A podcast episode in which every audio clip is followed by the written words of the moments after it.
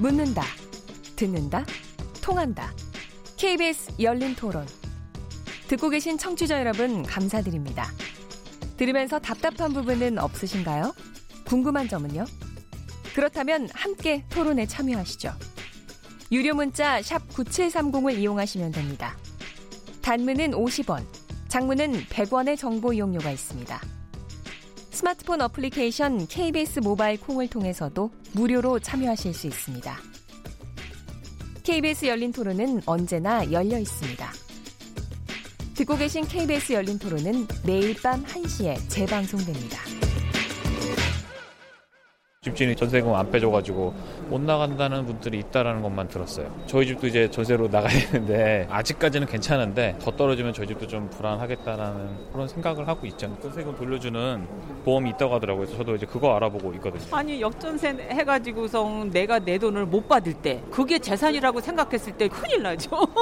그냥 우리 나이 든 사람들은 설마 나한테까지 그렇게 될까? 적극적으로 나서서 하진 않죠. 저희 이제 집을 이제 살라고 생각을 하고 있는데 아무래도 이제 전세를 끼고 사는 게 이제 예전의 방식이었는데 역전세난에 대해서 이제 걱정을 해야 되는 부분이 하나 더 늘어나긴 한 거죠. 가격은 거의 오르지는 않긴 하는데 그렇다 해서 떨어지는 폭도 거의 없는 것 같고 집값은 하향 안정이 돼야 되고요. 도심 같은 데 공공임대주택을 국가나 지자체가 좀 많이 지어야죠. 그 전세 수요나 이런 것들을 좀 공급을 통해서 완화시켜주고 우리나라에만 독특한 건 전세 제도나 개선이 될 필요가 있을 것 같아요. 잘한다고 생각합니다. 이게 부동산은 너무 고평가돼가지고 서울만 해도 집 가진 사람이 60%도 안 된다고 그러는데 부동산은 거품이고 절대로 잡아야지. 예, KBS 열린 토론 오늘 역전세난이 현실화될 것인지 이거에 대해서 토론을 이어가고 있는데요. 이강훈 참여연대 민생희망본부 부본부장님, 이창무 한양대 도시공학과 교수님, 최은영 한국도시연구소 소장님, 함영진 직방 빅 데이터 랩장님 네 분과 함께하고 있습니다. 또 아무래도 이제 부동산 문제와 관련되니까 문자들도 굉장히 많이 주셨어요. 그 문자들 몇 개 소개해드리도록 하겠습니다. 오늘 정희진 문자캐스터. 네, 안녕하십니까. 문자캐스터 정희진입니다. KBS 열린 토론, 오늘은 역전세난 현실화될까라는 주제로 이야기 나누고 있는데요. 청취자 여러분들이 보내주신 문자 소개해드리겠습니다. 네, 먼저 콩으로 의견 주신 심영우 청취자. 역전세 대책 요구하는데 어이가 없네요. 주식 투자해서 돈 잃어도 정부가 책임져 달라고 할 겁니까? 뭐가 다른지 의문입니다. 휴대전화 끝자리 3699번 쓰시는 분. 역전세난은 정부의 부동산 투기 억제 대책에 영향을 받은 것이라고 생각합니다. 세입자 보호책 강구해야 합니다. 해주셨고요. 휴대전화 끝자리 3842번 쓰시는 분. 저는 역전세난이 언급되는 저희가 의심스럽습니다. 집값이 로켓처럼 오르다가 깃털처럼 내렸는데 뭐가 문제일까요? 최청순 청취자. 아버님이 임대업을 하십니다. 지방에 아파트가 여러 채 있는데 집값이 모두 내렸습니다. 다주택자는 집을 팔면 된다고 얘기하지만 집값보다 전세값이 더 비싼 경우가 많아요. 저희 아버님도 집 한 돈에 1,000만 원 보태서 전세금을 내어주셨는데요. 수도권만 보지 마시고 지방도 면밀히 봐주시길 바랍니다. 라고 보내주셨네요. 휴대전화 끝자리 6726번 쓰시는 분. 집값이나 전세값에는 상당한 거품이 끼어 있다고 생각합니다. 거품이 완전히 빠질 때까지 정부가 적극적으로 개입해야 합니다. 휴대전화 끝자리 3065번 쓰시는 분. 수원인데요. 신규 아파트 물량이 너무 많아서 미분양이 쏟아집니다. 저희 동네는 벌써 역전세인데 임대인 입장에선 걱정될 수밖에 없네요. 공실이 문제입니다. 라는 의견 주셨고요. 휴대전화 끝자리 2929번 쓰시는 분. 전셋값 오를 땐 칼같이 돈 더 달라고 하면서 전셋값 내릴 때는 다음 세입자가 들어올 때까지 기다리라는데 이게 말이 되나요? 집주인들 갑질 정말 너무합니다. 휴대전화 끝자리 5035번 쓰시는 분. 저는 전세보증금 반환 제도를 개선해야 한다고 생각합니다. 보증 상품이 있지만 제 역할을 못하는 것 같네요. 별밤이라는 아이디를 쓰시는 분입니다. 문재인 정부가 지속적으로 부동산 가격 안정 정책을 펼칠 거라고 신호를 보냈는데 다들 뭘 한 걸까요? 부양책이 나올 것이란 막연한 믿음이 지금 사태를 만든 것 같습니다. 리스크를 생각하지 않은 집주인이 문제입니다. 휴대전화 끝자리 7007번 쓰시는 분. 집값이 떨어진 것도 문제지만 거래 자체가 없는 게 제일 큰 문제입니다. 시장이 죽었어요. 휴대전화 끝자리 9977번 쓰시는 분. 역전세는 아니라는데 체감을 할 수가 없네요. 저는 안양에 사는데 전세가 8천만 원 올려줬습니다. 라고 보내주셨네요. 네, KBS 열린 토론. 지금 방송을 듣고 계신 청취자 모두가 시민 논객입니다.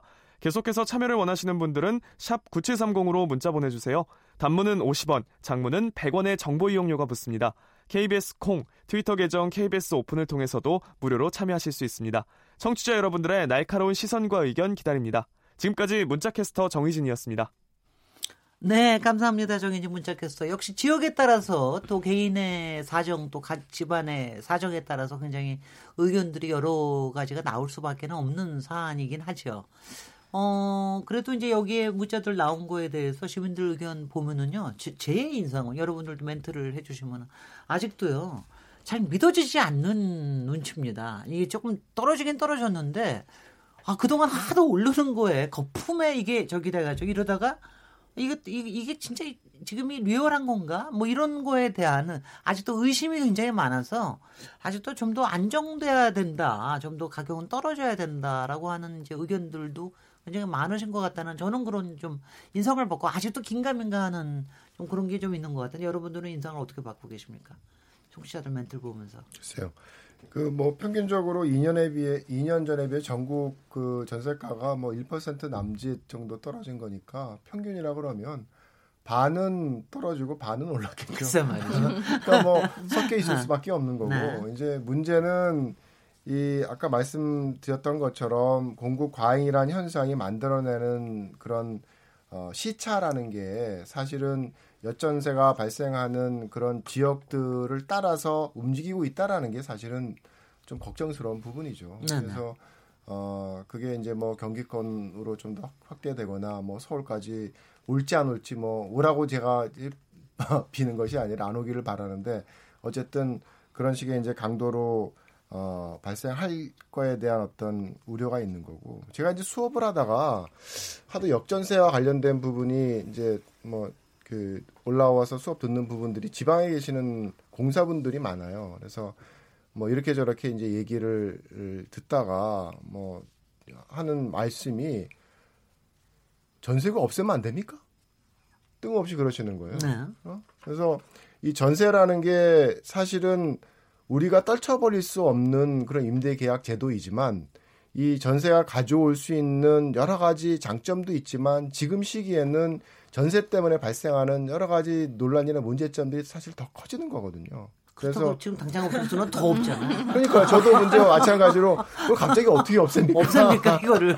근데 한 가지 그야말로 무등도시장에 와장창 무너질 텐데요. 자 맞습니다. 그래서 네네. 전세라는 걸 우리가 하루 아침에 없앨 수 없기 때문에 전세가 존재하기 때문에 발생하는 현상들이나 문제점은 어느 정도 인정할 네. 필요가 있다라는 거예요. 그러니까 예를 들어서.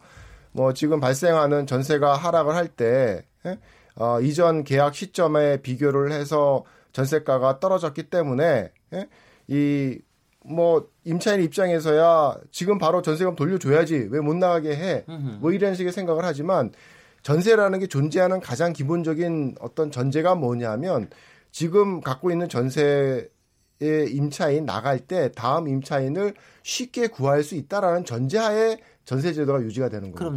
네. 그러니까 그걸 못 구하게 되면 전세제도가 사라질 수밖에 없는 상황이에요. 네. 그래서 여러 가지 것들이 이제 기본적인 어떤 깊이를 좀 더 깊게 해서 이제 바라보다 보면 전세가 갖고 있는 일단 두 가지 측면이 있다 그러면 반대 안 좋은 측면에서 나타나는 이제 현상들인 거죠. 네. 그래서 그 대책에 대한 부분들도 사실은 굉장히 과격해질 수는 없는 부분이 있습니다. 그러니까 어느 날 갑자기 내가 나가는데 임대인한테 너 3개월 안에 전세금 돌려내 안 그러면 내가 이거 강제 매각할 거야 이런 식으로 이제 얘기를 하게 되면 임대인의 입장에서는 굉장히 단기적인 유동성의 문제거든요. 네.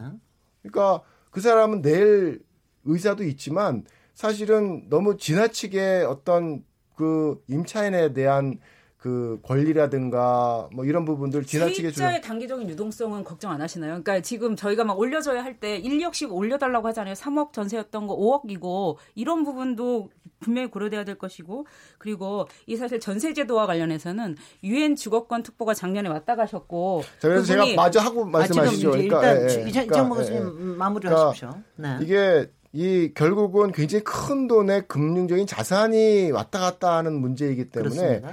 결국 굉장히 과격하게 처방을 해버리면 주택시장에서 발생하는 자산과 부채와 금융의 문제가 금융시장으로 전이된다라는 게 사실은 그렇죠. 가장 큰 우려예요. 그래서 이 뭔가 처방을 찾을 때 우리가 고민해야 될 부분이 주택시장만의 문제가 아니라 금융시장과 연계에 대한 부분도 고민을 해야 되는 거고, 또 아까도 이제 뭐 전세가 상승에 대한 그런 논의를 할 때 한 가지 저희가 좀 빼먹은 부분이 뭐냐 하면, 아, 전세가가 오르니까 낮은 이자율에 전세 뭐 올린 전세금 내게 해줄게 라면서 전세 대출을 굉장히 강화를 했죠. 그래서 네. 지금 뭐 거의 90조 가까운 전세 대출이 나가 있는 상황이기 때문에 이 임대인과 임차인 간에 있어서 역전세 난에 따라서 뭐 깡통 전세의 부분이 있고, 이게 뭐 디폴트로 이 파산의 정도로 가게 되면 이 언제 어떤 방식으로 금융시장에 그 효과가 전이될지가 모르는 상황이라는 그렇습니다. 거죠. 지금 이제 이게 보통 단순하게 네. 단순하게 어떤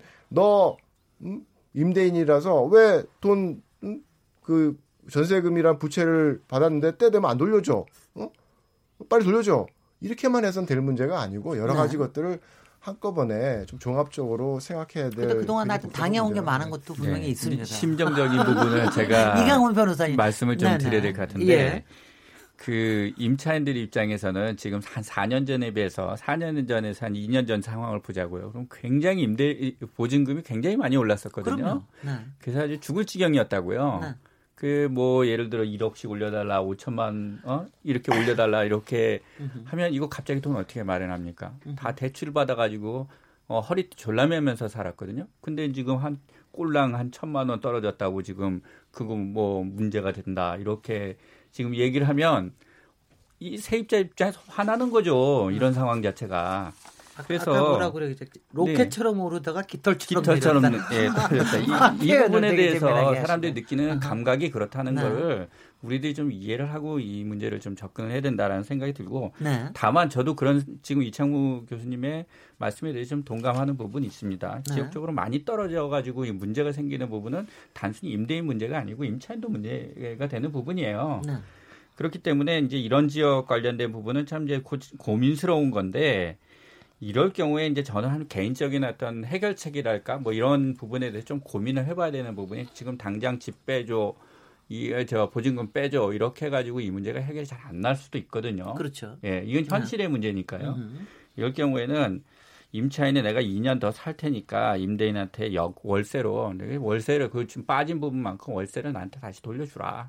그렇게들 많이 한다고 네, 그러더라고요. 이런 방안들도 한번 그러니까 은행 이자만큼을 네, 내주는구나 마찬가지죠. 이렇게 해서 경제적 이해관계를 네. 좀 조정하는 방안들도 한번 생각을 해보고 기간이 좀 있으면 또 경기가 어느 정도 이렇게 네. 살아나면서 이 문제들이 좀 원만하게 해결이 될 가능성들이 조금 생기거든요. 네. 그러니까 이런 부분들이 하나 있고 또 이제 아까 말한 대로 이제 정말 돈 못 받을 걱정이 된다 그러면 전세 보증금 반환 보증 상품을 가입을 해야죠. 네. 좀 까다롭긴 한 여러 가지 지금 까다로운 조건들이 있긴 있지만 그런 상품들을 통해서 어쨌든 이런 개인적인 문제들을 좀 해결해 나가는 좀 지혜가 필요한 게 아닌가 싶어요. 네, 우리 여기에서 조금 네. 더 들어가기 전에 일단은 최은영 소장님 아까 얘기하시려고 그러던 거 얘기 네. 하시고 그다음에 가시죠. 작년에 유엔 주거권 특보가 그 방문을 하셨고 유엔 인권위원회에서 올 3월 4일 날 그 결과를 이제 발표하셨는데요. 그 내용 중에 대부분의 것들이 주거권 강화에 관한 것이었는데 딱 하나가 제가 좀 견해를 달랬던 게 전세제도를 없애야 된다고 그분도 그러시더라고요. 없애는 방향으로. 그 외국인들이 보기에는 전세제도라는 걸 이해하기가 쉽지 않은가 봐요. 너무 네. 이게 이제 액수가 크다 보니까. 저도 이해 잘 못하겠어요. 외국인만 그렇게 말씀하신 아까 교수님이 그렇게 말씀. 저는 이해돼요. 그래? 저는 왜냐하면 그걸 갖다 항상 저는 저금한다고 생각을 하기 때문에. 그런데 전세제도가 월세에서 자가로 가는 거는 네. 자가에서 떨어지는 것보다. 그러니까 뭐라고 해야 되나? 월세에서 자가로는 거의 전환이 안 돼요. 아, 뭐 전환 안 돼요. 네. 전세로 해가지고 하면은 전세라는 조금씩이라도 자기의 저축이 좀 늘어나요. 주거 사달의 역할도 할 뿐더러 미래 세대를 위한, 그리고 아주 가난한 사람들이 주거비를 내지 않고 뭐 수도권에도 한 3, 4천만 원짜리 전세가 있거든요. 그러면서 주거비가 안 들어가는 걸로 가장 가난한 사람들에 대한 대책이기 때문에 굉장히 중요한 제도라고 저는 전세는 생각하고, 그다음에 아까 이제 공급 때문에 전세랑 매매가랑 동시에 하락하고 있다라는 이창모 교수님에 대해서 좀 반론을 하고 싶은데요. 그러면서 이제 그게 전 정부가 공부를 많이 해서 이런 게 발생한 거다, 한 거다, 이제 그런 현상을 원인 진단을 해주셨는데, 저는 그렇게 하기에는 빚내서 집사라 정책이 너무 심각한 문제를 야기했다고 생각합니다. 아까 제가 2010년, 16년 말씀드렸잖아요. 그 해가 우리 가계가 빚쟁이가 난 해거든요. 이자로 더 지출을 해야 되는, 수입보다 많은 최초의 75년 이후의 첫 해였는데, 그때도 발생했던 일이 뭐였냐면 강남의 아파트들이 10억을 넘기 시작한 거예요. 역사상 최초로 2016년에. 그러면서 그것들이 10억에서 13억, 15억, 작년에 18억까지. 그러면서 이렇게 됐거든요. 작년 그것도 보니까 25평도 안 되는 무슨 18평짜리가 그렇습니다. 네. 깜짝 놀랐어요. 네. 그렇기 때문에, 근데 그러면 제가 그래서 강남 음마 아파트가 대단지이기 때문에 한번 분석을 해봤어요. 그러면 18억에 팔린 게 몇 개냐, 며칠쯤 되실 것 같습니다. 한 2,700세대인데 9채 팔렸더라고요. 그러면 17억대는 몇 채가 팔렸냐면 또 9채가 팔렸어요. 16억대에는 18채가 팔렸더라고요. 대부분은 10억 이하로 거래가 되었거든요. 음마 아파트조차도. 네. 그래서 결국에 강남 음마 아파트 지금 좀 아까 폭락이 없을 거라고 말씀하시는 부분과 관련해서도 좀 우려가 됩니다. 지금 18억에 사신 분들이 분명히 계신데, 강남 음마 아파트의 뭐 그 대부분의 가격은 1,400건 중에서 900건이 10억 미만으로 거래된 것이거든요. 2006년부터 봤을 때. 그래서 그러면 정말 폭락이 없을 것이냐. 저는 이러한 것들에 대해서는 정부가 대비해야 된다고 생각합니다. 그런데 이럴 때 이제 자칫 잘못해서 규제를 풀어라, 이런 목소리들이 굉장히 많잖아요. 너무 대출을 세게 한 거 아니냐 지금. 그런 부분에 관해서 자칫 잘못하면 지금 뭐 유동성, 그리고 그렇게 얘기했던 똘똘한 한 채, 이런 우려, 투기 수요가 저는 굉장히 아까 이제 원인을 뭐 수요 공고로 말씀하셨는데, 지금 10억에서 18억으로 간 건 저는 투기 수요라고 생각합니다. 그런 측면에서 어떤 가격이요, 규제를 전세요? 가격이요. 그런 면에서 굉장히 좀 위험하다. 그리고 이런 폭락 상황에도 대비해야 된다고 생각합니다. 오히려. 예, 네. 저기 함영진 랩장님. 네. 저도 이제 기본적으로 전세금이 일종의 이제 4인 간에 사실상 이제 부채를 주고받은 것으로 볼 수 있기 때문에, 뭐 보증금을 돌려주지 못한 집주인이 당연히 차주가 보증금을 돌려줘야 되는 것은 사실이라고 생각이 됩니다. 근데 이제 그 집주인의 결국에 디폴트가 고스란히 이제 세입자의 보증금 반환 리스크로 이어질 수 있다는 면에서 금전적인 피해로 이뤄질 수 있다는 점에서 정부가 두고 볼 수만은 없다는 생각이 들고요. 아까 이제 음마 아파트 얘기하면서 이제 매매 시장 얘기를 하셨지만, 그나마 매매 시장 같은 경우는 실거래가 신고제가 의무화되어 있습니다. 그러니까 호가를 외에 실제 거래됐던 거래 금액을 칭이나 언제 거래됐는지 명확하게 수요자들이 확인할 수 있는 방법이 있지만, 문제는 전월세 거래의 경우에는 실거래가 신고제가 의무제가 아닙니다. 그렇다 보니까 실제 거래되는 전월세 거래량의 약 25% 정도만 사실상 시중에 공개가 되고 있는 것이죠.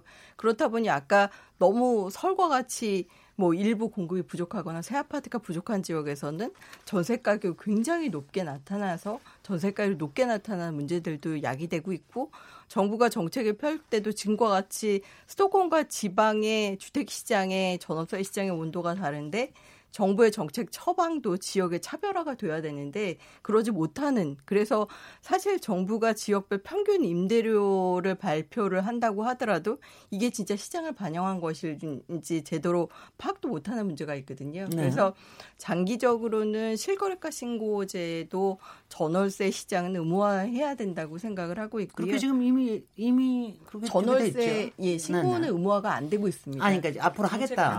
그런데 이제 올해 상반기에 뭐 의원 입법 형태로 할지는 좀 두고 봐야 되겠지만 그 방향으로 가서 임대료의 통계라든지 실제 고통받고 있는 세입자의 규모를 잘 파악하는 정책들이 필요하다고 생각이 되고요. 그리고 지금 자꾸 이제 저희가 착각하는 것이 깡통전세와 역전세를 조금 혼용하시는 경우가 있는 것 같아요. 네네, 구분해 주십시오. 깡통전세라는 것은 이제 집값 하락으로 집주인이 주택담보대출액과 전세 입자의 전세 보증금 이제 매매가를 웃돌아가지고 실제적으로 집값보다 그래서 집이 경매로 넘어가서 실제 임차인이 보증을 완전하게 떼이게 되는 것을 깡통전세라고 하고요. 역전세라고 하는 것은 내가 2년 전에 계약했던 금액보다 일정 부분 보증금이 떨어졌기 때문에 실제 보증금 뭐 2천만 원, 많게는 뭐 1천만 원도 떨어질 수 있다고 생각이 됩니다. 근데 우리가 이런 것들을 표현하는 방법에 있어서 마치 깡통전세를 역전세라고 표현해서 지금 시장이 그렇게까지 가지는 않았는데 왜 이렇게 과하게 보는 것이냐고 해석할 수도 있기 때문에 언론에서 항상 그렇게 나옵니다. 예, 일단은 용어 정리를 좀 해야 될 필요가 있을 것 같고요. 그리고 또 하나는 사실 현 정부에서 이제 전세금이 일정 부분 갭 투자나 또 다른 시세 차익을 이용하는 투기 수요로 활용되는 것을 막고자 전세자금 대출을 강화했습니다. 그러니까 2주택 이상자는 뭐 조정 지역의 경우에는 전세자금 보증을 안 해주고 있고요. 그리고 실제 세입자가 맞벌이가 1억 원이 넘는다고 하더라도 보증과 관련돼서는 굉장히 부정적인 모습을 나타내서 저렴한 임대차 보증 상품이나 대출을 받기 어려운 구조죠. 저는 이런 것들은 이어져야 된다고 보기는 하는데 일시적으로 입주량이 과잉되는 지역이 있습니다. 예를 들어서 아까 이제 강동권도 얘기했지만 강동이나 송파, 하남 이런 지역은 올해 입주량이 2만 5천 가구고요. 예. 뭐 예를 들어 화성이나 평택, 오산과 같은 지역은 3만 5천 가구입니다. 뭐 이런 지역에서 일시적으로 갭 투자를 했기 때문에 보증금을 못 돌려받거나 또는 기존 집이 팔리지 않아서 보증금을 마련하거나 입주자금을 마련하지 못하는 집주인들이 결국에는 갭 투자 문제를 세입자에게 전가시키는 문제점도 있을 수 있겠지만 1년에 이렇게 입주량이 많은 지역은 그 지역뿐만 아니라 실수요자들도 유동성 위기에 빠질 수 있는 부분들은 분명히 있거든요. 그래서 일시적으로 이런 지역에 대해서 입주량이 과중한 지역에 대해서는 집주인 역전세 대출을 해줘서 세입자의 피해를 좀 줄인다든지 이런 보완 대책은 좀 고민할 필요는 있다고 보여집니다. 지금 이제 잠깐 이제 얘기를 좀 이제 조금 정리해서 얘기를 하면 요 얘기를 좀 들어가 보죠.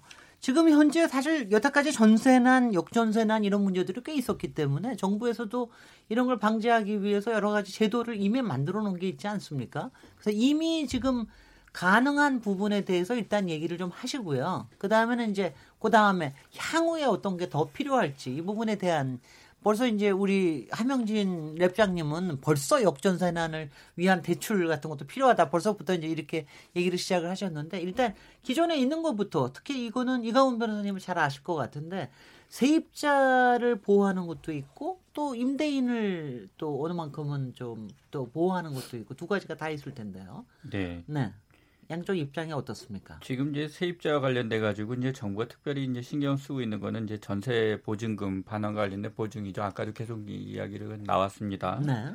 이 전세 보증금을 이제 못 돌려받을 것을 우려하는 그 신청자들에게 이제 그 보증보험 형태로 해가지고 가입을 하게 해서 나중에 이제 결국 못 돌려받으면은 이제 그 보증 사고가 발생한 거를 쳐서 이제 그 임대보증금을 이제 주택도시보증공사 같은 데서 이제 양수를 하는 겁니다. 그래서 이제 대신 청구를 하는 거죠. 이 집주인에게 이런 방식이니까. 근데 일단 임차인들은 이 제도를 이용을 하면 좀 그 보증료를 좀 내야 된다는 그 문제는 수수료를 좀 내야 된다는 그렇겠죠. 문제점은 있지만 어쨌든 보증금을 돌려받을 수는 있게 되니까 상당히 도움은 되는데 이게 좀 요 부분에서 좀 개선이 좀 필요한 부분들이 좀 있어 보이더라고요. 지금 몇 퍼센트나 이런 거 들고 있어요? 저 퍼센트까지는 제가 잘 모르겠고요.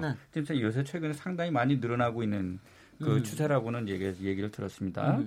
근데 이제 이게 지금 가입이 그렇게 이제 그 간단한 그 집이 깨끗한 경우에는 그 간단한데 집이 뭐 여러 가지는 이제 앞에 선순위라든지 뭐 이런 것들이 있고 그다음에 뭐 임차인들이 예를 들어 여러 있는 뭐 다가구 주택이라든지 이런 데는 좀 가입이 좀 까다로운 편이에요. 그래서 뭐 선순위 관계들을 다 밝혀야 되기 때문에 사실은 임대인의 동의 없이는 이게 가입이 어렵게 되잖아요. 그렇게 되면 그 임대인이 뭔 채무를 갖고 있는지 이런 부분을 확인을 해야 되기 때문에. 이런 부분과 관련된 거를 그런 자료를 요구를 한다면 그거는 임대인이 그 자료를 내줘야 되는 어떤 의무들을 어디든가 규정을 해야 되는 게 아닌가. 네. 그래야 임대인한테 동의를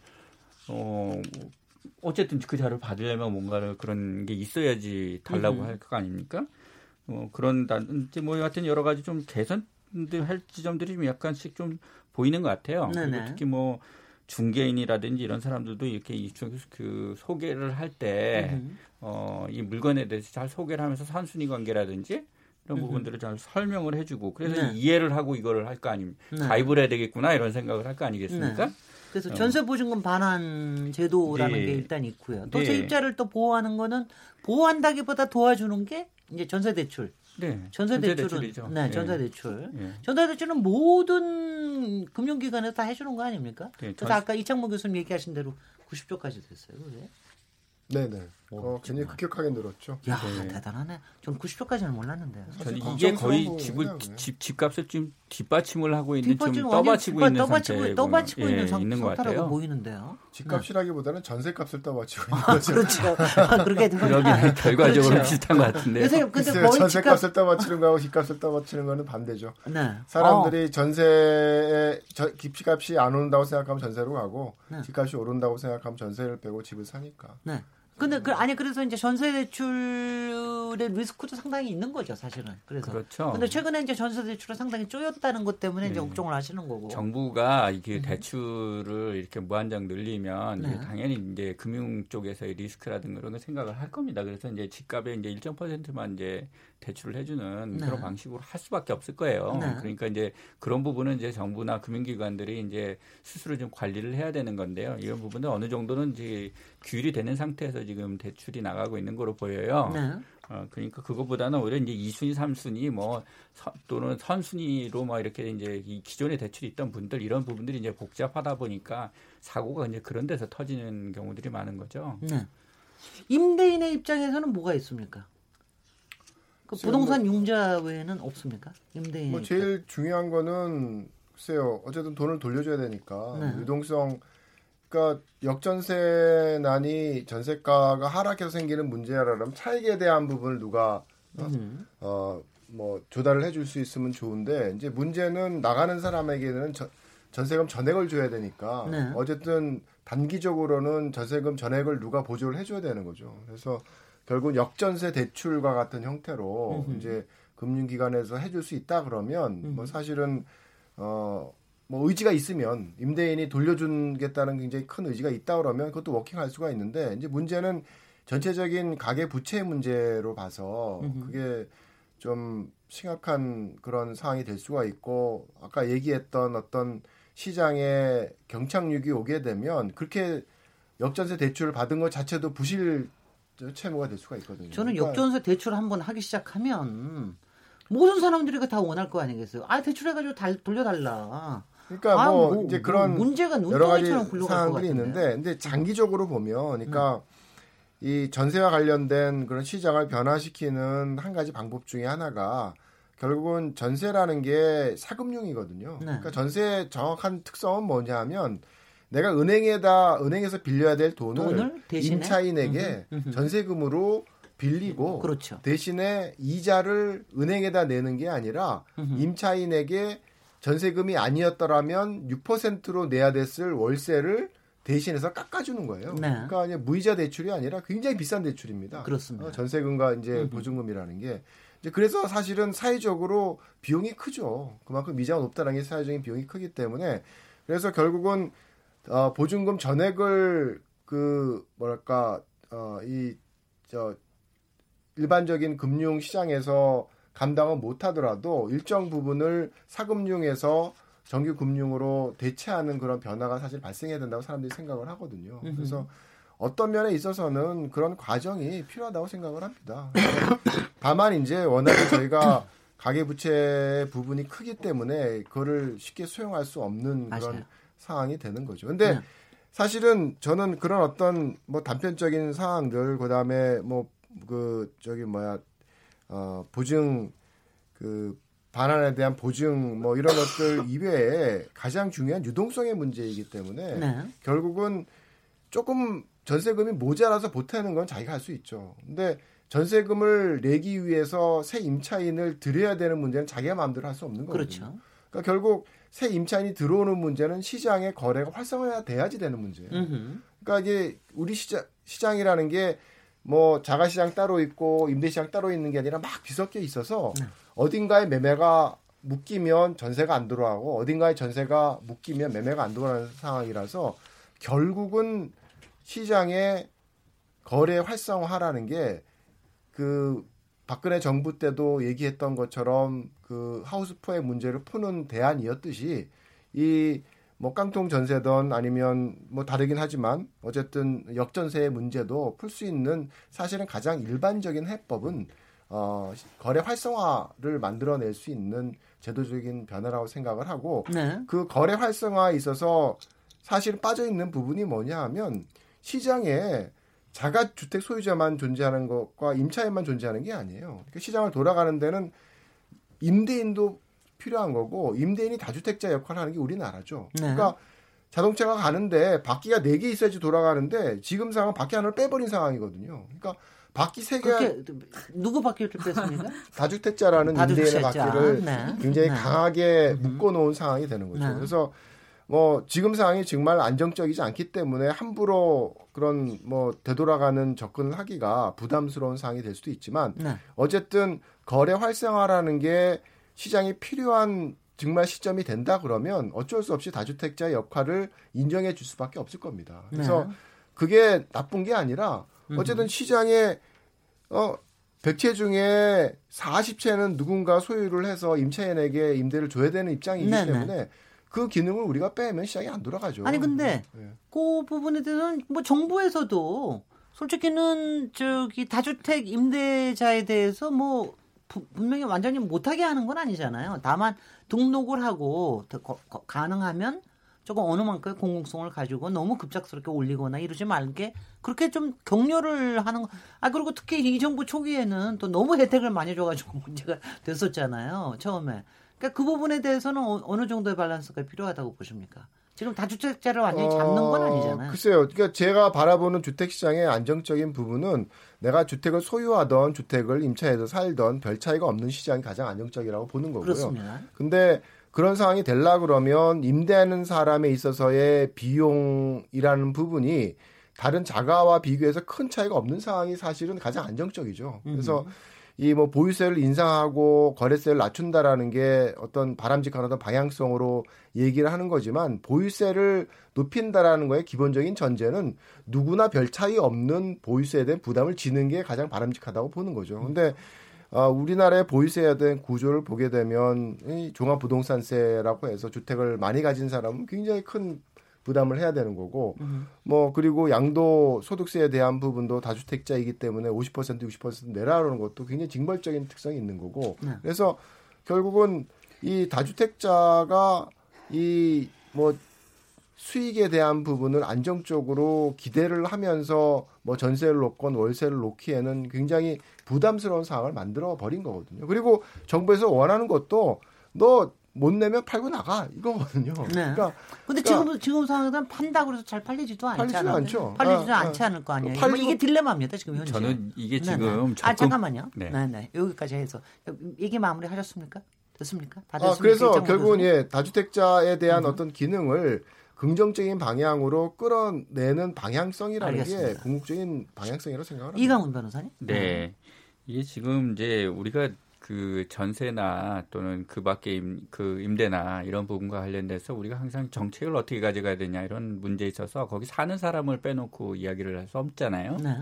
그 기본적으로 지금 전세보증금 문제도 그중에 그 임차인 보호라는 측면에서 중요한 부분이니까 지금 다루고 있는데 결국 이게 이렇게 들썩들썩 했다가 또 이제 푹 가라앉았다 하는 부분은 결국은 시장이 지금 안정적이지 않다는 거를 지금 이야기하는 거거든요. 그래서 지금 이분 관련돼서 결국은 임차인이 요구하는 게 뭡니까? 내가 한 주택에서 안정적으로 저렴하게 살 수 있으면 그게 좋은 거 아닙니까?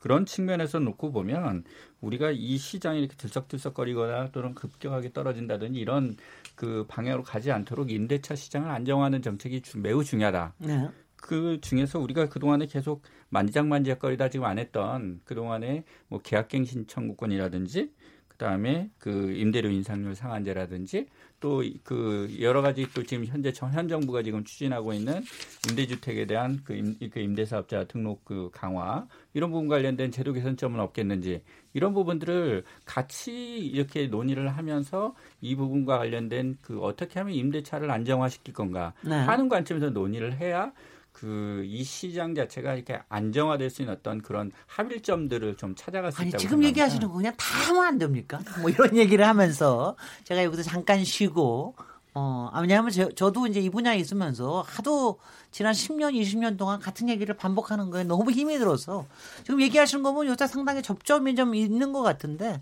여러 가지를 좀 같이 좀 했으면 좋겠다 하는 그런 생각이 드는데요. 여기서 잠깐 쉬었다가 다음 토론 주제로 이어가도록 하겠습니다. 지금 여러분께서는 KBS 열린 토론 시민 김진애와 함께하고 계십니다. 토론. 듣기만 하면 답답하시죠? 유료 문자 샵 9730으로 문자 보내시면 토론에 참여하실 수 있습니다. 짧은 문자는 50원, 긴 문자는 100원의 정보 이용료가 있습니다. 스마트폰 어플리케이션 모바일 콩을 통해서도 무료로 참여하실 수 있습니다. KBS 열린 토론은 당신을 향해 언제나 열려 있습니다. 그렇죠. 네, 지금 이 짧은 시간 동안 KBS 열린 토론 오늘 역전선안 가지고 얘기를 하고 있는데요. 정말 주택 문제, 집값, 그다음에 전세, 월세, 집 구하기, 임대인, 임차인 정말 얘기가 끝이 없이 얘기가 나올 수가 있습니다. 여기서 문자 청취자들 문자 많이 보내주셨는데요. 몇 개 소개해드리도록 하겠습니다. 정희진 문자캐스터. 네, 안녕하십니까. 문자캐스터 정희진입니다. 오늘은 역전세난 현실화될까라는 주제로 토론하고 있는데요. 서민주거 안정과 직결된 문제인 만큼 청취자 여러분들이 많이 관심을 갖고 참여해주고 계십니다. 문자 몇 개 소개해드리도록 하겠습니다. 네, 먼저 휴대전화 끝자리 9047번 쓰시는 분. 정부가 다주택자를 겨냥해 주택대출을 규제했는데요. 대출을 묶는다고 빚을 안 질까요? 저는 대출 규제가 더 큰 빚을 지게 한다고 생각합니다. 그 여파는 세입자에게 가고 있고요. 휴대전화 끝자리 8027번 쓰시는 분.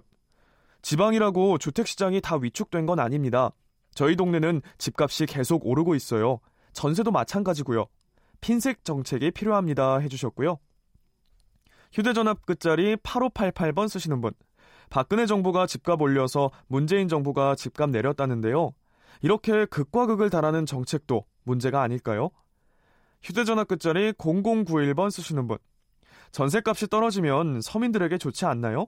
전세 대출 부담도 줄이고 생활도 안정될 겁니다. 휴대전화 끝자리 4185번 쓰시는 분. 전세값이 떨어져서 전세금 못 받는 세입자가 나올까 걱정되는데요. 왜 세입자는 늘 당하는 걸까요? 휴대전화 끝자리 5550번 쓰시는 분. 노후 수입으로 임대 수익이라도 얻으려고 했던 중년층인데요. 집 가진 사람이 죄인이 된 것 같습니다. 임대인도 이 주택자도 이 나라 국민입니다. 정부가 지나친 간섭을 하는 것 같네요. 휴대전화 끝자리 0535번 쓰시는 분. 전세값을 집값의 50% 수준으로 법제화하면 안 될까요? 그러면 갭 투자도 줄일 수 있고 역전세난도 막을 수 있고 임대시장도 안정화되지 않을까요? 라는 의견 주셨네요. 휴대전화 끝자리 0892번 쓰시는 분. 역전세가 되기까지 가장 많은 혜택을 본 건 금융기관이 아닐까요? 저는 금융기관이 책임을 나눌 수 있게 해야 한다고 생각합니다. 전세 반환금에 대해 장기 저리대출 상품을 만들어주세요 라는 의견 보내주셨습니다.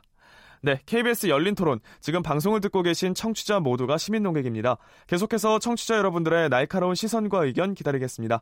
지금까지 문자캐스터 정희진이었습니다. 네, 감사합니다. 정희진 문자캐스터. 여러 문자들 보셨는데요.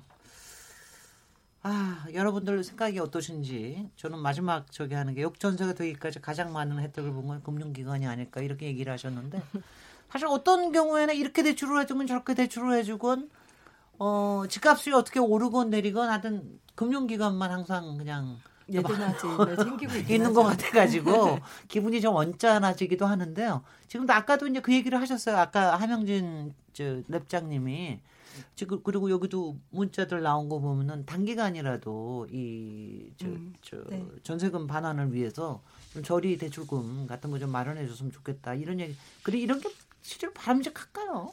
그러니까 뭐 사실 대출 규제를 모두 풀라는 것은 아니고요. 네. 뭐 역전세 문제가 심각한 지역은 뭐 일시적으로 한시적으로 한번 고민은 해볼 수 있다고 생각이 되는데 네. 지금 조정 지역은 아마 LTV가 50%, 뭐 DTI도 50% 될 거고 투기 지역 같은 경우는 2주택 이상은 주담대가 아예 안 되고요. 그리고 전세 보증금을 내주는 역전세 집주인 대출 같은 경우는 요즘에 해결을 이렇게 하고 있습니다. 그러니까 예를 들어 집주인이 선순위로 주택담보대출이 있으면 네. 역전세 대출을 해주지 않고 있어요. 네. 그리고 현재 이제 조정 지역이나 투기 지역, 투기 과열지구 이런 데들은 이제 DSR 적용이라든지 DTI가 최저 40% 정도밖에 되지 않고 있기 때문에 사실 이제 그 기타 기존의 대출금이 많으면 일시적으로 대출을 해주지 않고 있고 또 뭐 2주택 이상이라고 한다면 대부분 이제 임대 사업을 했던 분들이라든지 뭐 이런 분들은 아니더라도 다주택이나 다가구를 갖고 다세대를 갖고 있는 분들은 주택을 여러 채 갖고 있는 경우도 많은데 네. 적어도 조정 지역에 2주택 이상을 갖고 있다면 아예 주택담보대출을 해주지 않고 있습니다. 네. 그렇기 때문에 일시적으로 사실 부채의 증가율은 소득 증가율하고 비슷한 수준으로 가는 것이 맞겠죠. 그리고 전세자금 대출이라는 것들도 결국은 이제 부채의 한 과정이기 때문에 부채의 질적 제고를 위해서는 일정 부분 속도를 조절해야 되는 것들도 많고요. 근데 문제는 이제 단일 지역의 입주량이 너무 많이 몰리는 지역들 그리고 그런 지역들의 경매라든지 또는 집주인의 연체율이 증가하면서 결국은 집주인의 디폴트가 세입자의 보증금 반환 리스크로 이어질 수 있다는 부분에 대해서는 그런 특정 지역에 대해서는 한시적으로 은행권이 직접 세입자의 보증금을 내주는 정도로 해서 사실 소액이라도 집주인 대출을 해준다든지 하면 사실 일시적으로 유동성을 겪고 있는 지역에 대해서는 정부가 그 정도의 배려들은 좀 고민해 볼 때가 아닌가 이렇게 생각은 하고 있습니다. 이쪽에서 이강훈 변호사님 어떻게 보세요? 저는 약간 걱정이 되는 네. 게 이건 이제 그냥 정말 기술적인 문제이긴 한데 네. 금융기관에서 대출을 해주려면 담보를 잡거든요. 글쎄요. 그러면 이제 이런 대출을 해주면 결국 보증금을 빼주면서 네. 모자라니까 이제 그 돈을 더 받아야 되는 거 아닙니까? 그러면 그렇죠. 바로 빼주고 그 금융기관에서는 담보를 받으려고 할 거예요. 네. 그러면 당연하겠죠. 담보를 한 누군가 받고 그 다음에 새로운 사람이 들어오거든요. 그러면 그 사람은 2순위가 될 거잖아요. 그러면 그 사람은 불안불안하지 않을까요? 네. 앞에 저당권이 있는 상태에서 자기가 있겠네요. 꼭대기로 네. 그 2순위로 그 마지막 돈을 채워서 준다 그러면 나중에 집값이 조금만 요동쳐도 문제가 생길 수 있는데 그 부분에 대한 우려는 없을까요? 네. 근데 저는 이제 거기에 더해서 뭐 제가 이제 집주인 역전세 대출만 얘기를 했지만 단기적으로는 세입자에게 이사식이 불일치 대출을 해주는 방법들도 같이 정확하게 표현하죠. 이사식이 불일치. 네. 예를 들어 대출. 당장 그러니까 이사를 가야 되는데 여기서는 보증금을 내주지 않는 상황이고 네. 그랬을 때는 이제 지자체라든지 정부에서 공적자금 뭐 예를 들어서 기금이라든지 이런 것도 있을 수 있으니까 보증을 받을 수 있는 그 시간 동안 사실 세입자 입장에서는 나앉을 수밖에 없는 상황이거든요. 네. 그러니까 이럴 때는 이사식이 불일치를 세입자 대출을 해준다든지 하는 것들도 세입자 입장에서는 그런 걸 할 수도 있겠네요. 한번 고민을 해볼 네. 수 있을 거라고 생각이 되고요. 네. 그리고 근본적으로는 아까 이제 변호사님 말씀하신 것처럼 전세금 반환 보증 상품에 대해서 아직 모르시는 분들이 굉장히 많다고 생각이 네. 됩니다.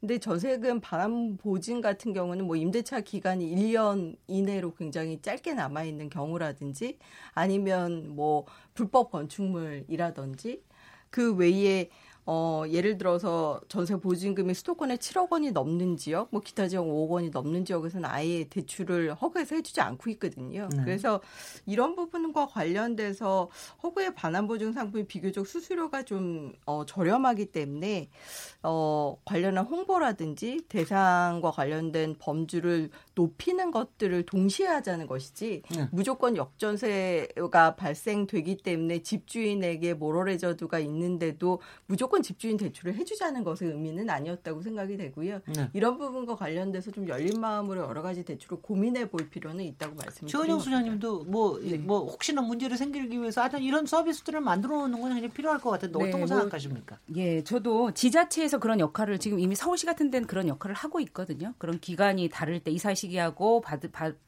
돌려받을 수 있는 날짜가 다를 때 그런 것들을 뭡니까, 해주는 게 그게? 서울시 전월세 보증지원센터 네, 이런 것들을 통해서 네. 하고 있어서 다른 지자체들에서도 좀 이런 제도를 하면 좋을 것 같고요. 네. 근데 저는 이제 대출 규제를 완화하라 이런 의견에 대해서는 굉장히 조심스럽게 접근해야 된다고 생각하는데요.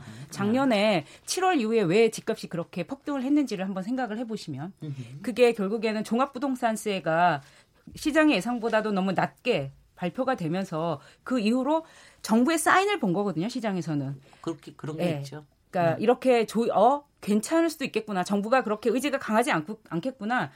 주택 가격 안정에 관한 시장이 그 사인을 그렇게 읽으면서 완전히 폭등한 15억짜리가 18억이 된 그런 상황이 불과 몇 달 안에 이런 일이 발생한 것이기 때문에 지금 대출 규제 완화에 관해서는 저는 굉장히 조심스럽게 잘못된 사인을 줘서 지금 여기서 다시 한번 지금 18억짜리가 다시 한 15억으로 떨어진 상황인데 이게 다시 이제 18억, 20억 이렇게 간다고 하면 저는 정말 문제라고 생각해서 굉장히 조심스럽게 접근해야 된다고 생각합니다. 지금 요번에 이제 국토부 장관이 바뀌십니다. 바뀌셔서 굉장히 이제 여러 가지 또 뭐 아무래도 이제 이번에는 안정화 쪽으로 많이 저기를 하시겠죠. 그래서 장관 후보자가 전세금 분쟁 일어나는 게 워낙 많으니까 뭐 이런 부분들에 대한 것도 하겠다. 앞으로 세입자 피해 없도록 여러 가지 보완책을 마련하겠다. 어떤 걸 내놓을지도 굉장히 궁금하고요. 그런가 하면 국토교통부가 최근에 그 전월세 상호 전환을 금지했다고 그러는데 말하자면 이제 여태까지 이제 요새 그동안 이제 월세를 한참 가다가 요새 다시 전세를 좋아하지 않습니까? 그리고 이제 그러다 보니까 월세 있던 걸 전세로 바꿔서 전세 자금을 해가지고 그걸 가지고 이제 뭐 대출 상환금 좀 갖고 뭐 이러고 싶은데 이거를 금지를 한 건 아니죠. 임차인의 허락을 받도록 하게끔 되니까 이 부분에 대해서는 어떤 생각을 갖고 계십니까? 이건 아마 저기 함영진 현장에서 더 많이 랩장님이 아마 더 고민하실 것 같은데요.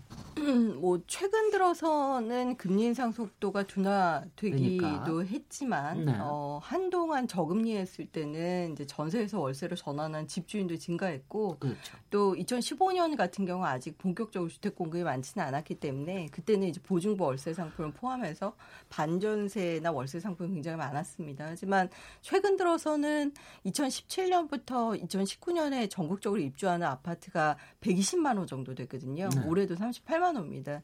그러니까 주택이 대량 공급되는 상황에서 풍부하게 전세 매물이 늘고 있고 또 입주하는 단지 중에 잔금 마련을 하지 못하는 집주인들이나 수분양자들은 대부분 전세 보증금을 통해서 입주 잔금을 해결하는 경우가 많기 때문에 전세 시장에 굉장히 저렴한 매물들이 나오고 있고 네. 그런 부분들이 일정 부분 주거비 부담을 줄이고 싶어하는 세입자에게는 또 도움이 되고도 있는데요. 정부가 이번에 추진하고 있는 부분들은 그러니까 임대사업자에 대한 규제 강화입니다. 그러니까 예를 들어서 그러니까 임대차 계약을 갱신할 때라든지 임대차와 관련된 이제 임대 보증금이 바뀔 때 세입자가 바뀔 때 이런 것들을 그동안은 신고 의무가 없었거든요. 근데 이런 부분들에 대해서 신고 의무화를 하고 매년 5% 이상 임대료를 올리지 못하도록 하고 적어도 8년 이상 준공업 임대 사업을 하도록 해야 세제 혜택을 보도록 하는 부분에 있어서는 긍정적이긴 한데 대신 이제 시장이라는 것은 임대차와 관련된 그 유형들이 굉장히 많거든요. 그리고 전세는 대부분 계약 기간이 2년이지만 이제 월세나 원룸, 투룸, 오피스텔 같은 경우는 임대차의 계약 기간이 1년인 경우도 있고요. 많죠. 오히려 세입자가 조금 더 싼 보증금을 찾아서 나가거나 월세를 이동하는 것이 굉장히 잦은 편입니다. 근데 이제 이런 부분에 있어서 일정 부분 임대인이 관리를 비교적 잘하고 임대료 규제를 준수하고 하도록 하는 것은 중요하겠지만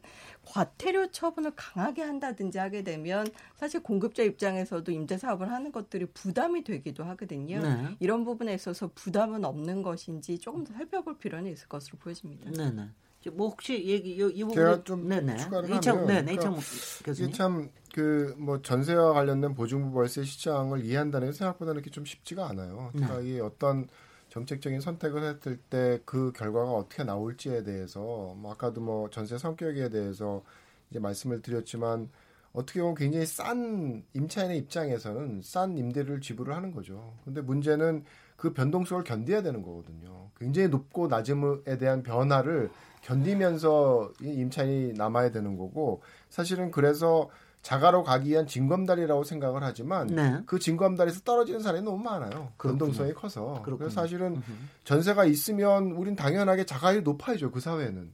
진검다리를 탄탄하게 만들어줬는데. 네. 근데 다른 나라보다 자가율이 안 높아요. 글쎄요. 그러니까 그거는, 그렇네요. 그거는 그 전세 변동성으로 인해서 발생하는 탈락자를 양산을 한다는 거거든요. 그래서 우리가 원하는 그 방향으로 제도적인 틀이나 정책이 작동하지 않는 경우들이 있습니다. 뭐 예를 들어서 전월세 상한제도 마찬가지고 보증금 비중에 대한 그런 제약 같은 것들도 글쎄요. 뭐 전세를 내다가 나 반 정도는 월세로 바꿀래. 그러면 월세 안 내던 임차인 입장에서 굉장히 부담이죠. 그래서 이제 그런 부담을 줄여주기 위한 정책으로서 이제 정부에서 선택을 하는데 임대인도 어떻게 보면 손해는 볼 수는 없으니까 이제 나름대로 이제 그런 전월세 상한제를 하던 이런 보증금 비중에 대한 변화 제약을 하게 되면 임차인에게 나름대로 싸게 제공되던 전세에 대한 선택을 자꾸 줄이는 거죠. 그럴 수 있습니다. 먼저 첫 계약부터 월세로 가는 거예요. 네, 그럴 수 있습니다. 네. 그래야지 나중에 전세에서 보증부 월세로 갈 때 생길 수 있는 어떤 제약을 피할 수가 있는 선택이 되거든요. 그래서 저는 전세라는 게 정말 뭐 일시에 월세로 가기는 현실적으로 힘들지만 여러 가지 제도적인 틀들에 의해서 이 월세에 대한 부담을 줄여주는 그런 정책적인 선택들을 일부러 할 필요도 없다고 생각을 해요. 그래서 전월세 상한제나 혹은 보증금 비중 변화 제약에 대한 부분도 임차인의 입장에서 과연 좋은 결과를 낳을 거냐라고 생각을 하면 저는 꼭 그렇지 않다고 생각을 합니다. 그래서 그거는 또 다른 문제라서 저기 그 전월세 상한제 그리고 그 재계약 전세 세입자 재계약 이 부분에 대한 거는 아 이거 보니까는 20대 국회에서는 못할 것 같이 보이는데요. 제가 보니까 이 18대 제가 18대 국회에서는 18대 국회 때부터 했습니다. 근데 여태까지 뭐 지금 못 하고 있는 건데. 참 어렵습니다. 정말 어렵습니다. 저는 국회의원들께서 이 네. 부분 지금 사실 그 거의 잠자고 있는 상태인데요. 아, 글쎄 말이죠. 예. 아니 왜냐하면 또 이게 왜 그러냐면은 요새 집값이 조금 이제 떨어지고 뭐 전세값도 조금 떨어지고 그러니까 다시 또 이제 이 문제에 대해서 심각성을 생각을 안 하는 거예요. 그러니까 이거가 오를 때 이걸 하려고 그러면 굉장히 저항이 심하거든요. 그렇죠. 그러니까 이럴 때 해야 되는데 이럴 때는 또 아무도 신경을 안 쓰는 거죠. 네. 이런 게 굉장히 이제 저는 지금이 오히려 이런 종류의 입법을 하는 데서는 적기다라고 생각을 하고 있습니다. 그래서 이게 지금 그렇습니다. 급해가지고 나중에 막 이게 이런 또 어려움을 겪을 때 이런 정책을 추진하려고 그러면 그만큼 저항이 심하기 때문에. 네, 알겠습니다. 예. 네, 지금 이제 얘기하다 보니까 또 딴 데 하다 보니까 시간이 많이 가버렸는데요. 시간이 얼마 안 남았습니다. 그래서 마무리 말씀으로 오늘 역전세난 혹시 현실화되지 않을까 이 위험성에 대해서 우리가 좀 방비하는 얘기를 좀 해봤는데요. 마지막 마무리 발언을 한 30초, 40초밖에 안 되겠습니다. 네, 우리 최은영 소장님부터 시작하실까요? 최은영 소장님. 예, 여튼 절대로 선의의 피해자가 뿐 아니라 피해자가 되시면 안 되고요. 역전세가 이것들에 관해서 좀 적극적인 구제책을 하시는 게 좋을 것 같습니다. 뭐 내용 증명이라든가 법적 구제라든가 이런 것들 세입자가 적극적으로 하셔서 저는 절대로 세입자가 피해가 되지 않고 그리고 이게 또 핵심적인 부분 중에 하나는 임대인이 작은 이자도 부담하지 않으려고 하는 그런 부분도 있거든요. 그래서 그걸 전세 반환을 해줄 능력이 됨에도 불구하고 그냥 그 버티는 경우들이 상당히 또 많기 때문에 좀 알겠습니다. 적극적으로 해서 피해자가 절대로 되시지 말라는 당부를 드리겠습니다. 네, 함영진 랩장님. 네, 현재 그 전월세 거래는 결국은 이제 선진화를 위해서는 실거래가 신고제 의무화는 좀 앞당길 필요가 있다고 생각이 되고요. 그리고 네네. 이제 역전세 난으로까지 갈지 뭐 좀 두고 봐야 되긴 하겠지만 어쨌든 이제 세입자가 거래에 유관한 비용 부담이 있더라도 요즘과 같이 뭐 리스키한 부분이 있을 때는 임대보증금이 좀 클 경우에는 임대차 보증금 반환 상품 의무화도 정부 차원에서 한번 고민을 해볼 필요는 있다고 생각이 되고요. 네.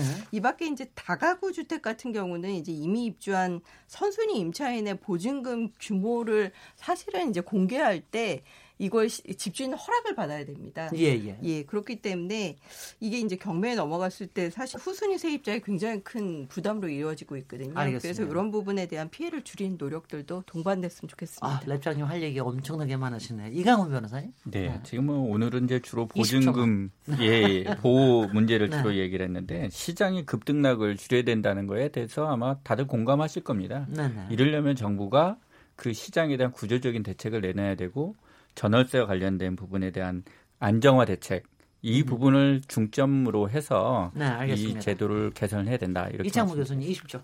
예. 이제 뭐 지금 아까도 이게 나왔지만 결국 그 뭐 공과잉 상태가 박근혜 정부의 결과고 과했기 때문에 또 지나친 문제점이 생긴 것처럼 지금 문재인 정부도 사실은 지나치게 정치의 경직성, 규제의 경직성 때문에 과해질 수가 있다고 봐요. 그래서 시장의 변동성을 줄이기 위해서는 적절한 시점에 조정이 이루어져야 되겠죠. 그래서 조금은 유연하게 뭐 시장을 바라보고 아까 얘기했던 다주택제에 대한 역할은 어쨌든 필요합니다. 알겠습니다. 그거에 다시 한번 생각해볼 시점이 올 거라고 생각합니다. 네. KBS 열린 토론 오늘 역전세난 현실화될까라는 주제로 토론 나눠봤습니다.